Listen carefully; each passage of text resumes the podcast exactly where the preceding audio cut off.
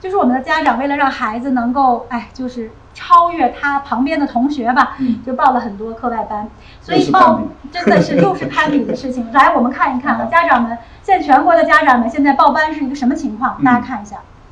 百分之五十七的家长给孩子报了辅导班嗯。我认为一线的这个，我认为一线的城市嗯绝对不止这个数字。是吗？对 OK 因为我们还有很多，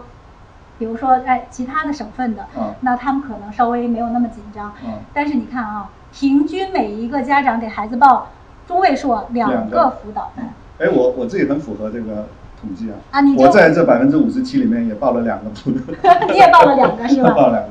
好，我们再看一下后面，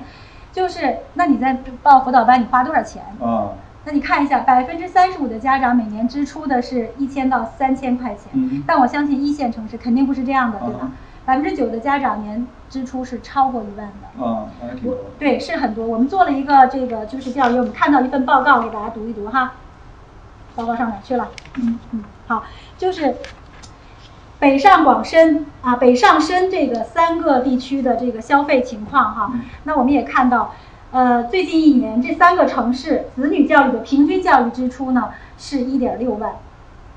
是一点六万的。然后这一点六万占家庭总收入的百分之九点四，这是9.4对，这是不低的。就相当高。对的，对的。所以当然其了实从小学到高中阶段，我们每一个家庭花在给孩子报课外辅导班上的花费是逐年提升的。相当高的。有我给一个参考给你，就是嗯国外平和你贷房呃借钱贷款买房的那个还款的比例嗯就是百分之二十五，就是你的工资的百分之二十五拿来还房贷哦是上限，不能超过这个哦，所以整个房子都仅仅二百分之二十五而已。所以你刚报刚课外还百班分之九9.4十个对十对个百对分点，，那很是高。那你知道家长这个报课班外儿，班而已对，报课外班儿，你知道家长都是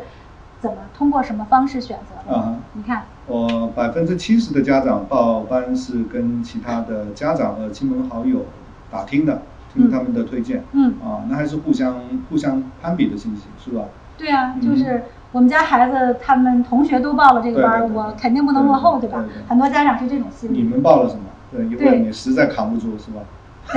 我们家报了这班，你你们报了我吗？你你好意思说我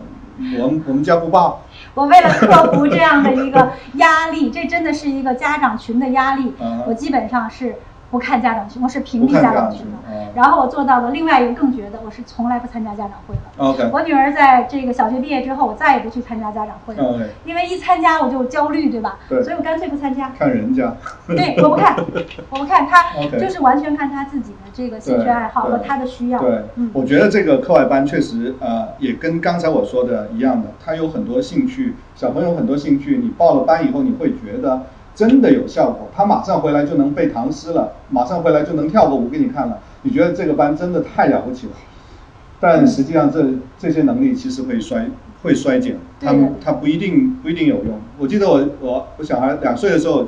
他已经会二十六个字母，二十六个英文字母。嗯，大家在有别人就会夸奖他，嗯真了不起。但他到二十岁的时候，我觉得他也还只是会二十六 个字母，对因为总共就二十六个字母嘛，对不对？所以他他他不会这么按这个比例这么上去的。嗯我还以为她二十岁的时候二十六字母忘 了。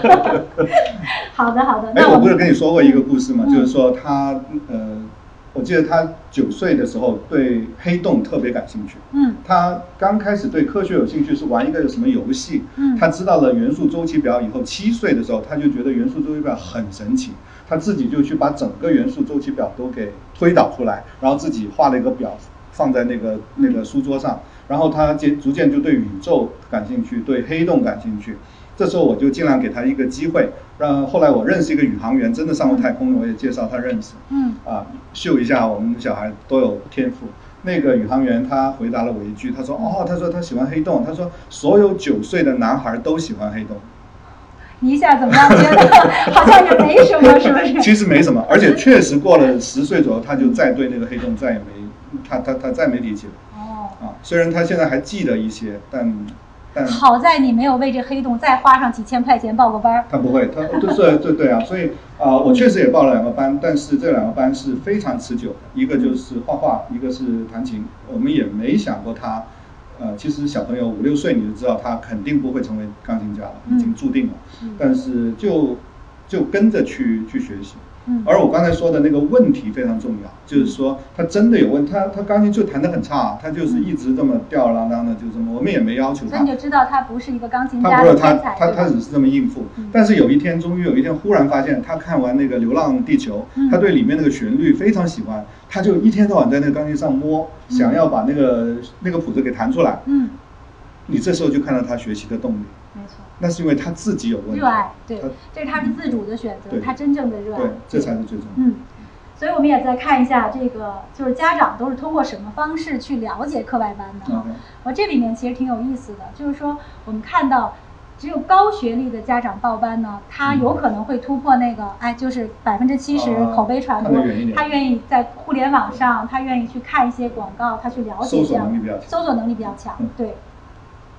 那这个课外班到底能不能够帮孩子提升这个学习竞争力啊？哦就刚才说的，哦，对有百分之四十三的同的家长认同，对对，百分之四十三是认同的，还有百分之四十四的家长根本不知道报了班有没有用的。嗯嗯其实报这些班有一半是让家长开心 让家长安心， ，OK 好，他开不开心，他可能他不一定开心，但是他觉得我是一个负责任的家长，啊，我终于把孩子一分钟都没让他闲着，他一直在学习。因为我发现有些学校就啊、呃整天让那小孩去呃花很长时间去练习做汇报演出，嗯就整个学期都在汇报演出。哦然后真的有汇报演出的时候，家长看了就很开心，觉得自己小孩会唱会跳的。嗯但实际上那个小孩很折磨，有一些他不喜欢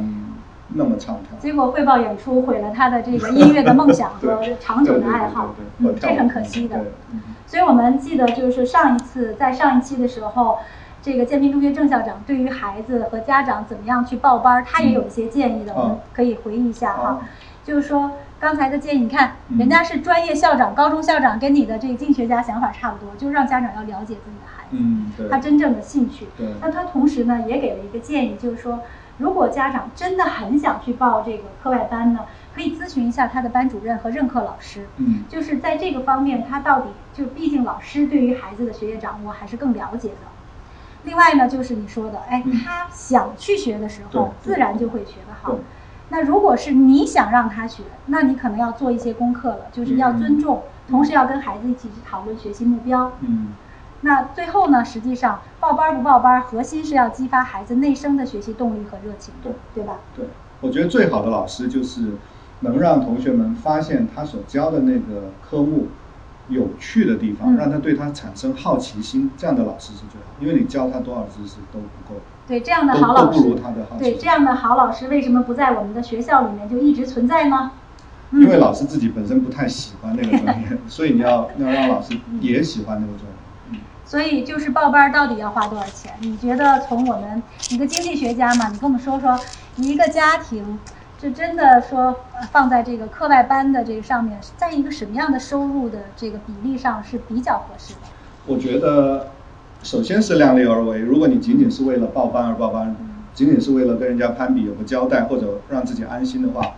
呃，百分之九有点高，我觉得百分之五或者多少。但是如果他真的有这个兴趣的话，哪怕他将来不一定能够成才，但是他有这个兴趣，就让他去尝试。我觉得超过这个比例，我觉得也是也是合适的。 OK，好，狡猾的经济学家怎么说都对了嗯。好，不，下他面他如果有强烈的要求，这时候我觉得怎么都都要满足他。你对孩子的爱是无没有办法用金钱来衡量的。就就让他尝试，难得他有兴趣，好，那而我且们知道他会变，他不一定真的会这么做。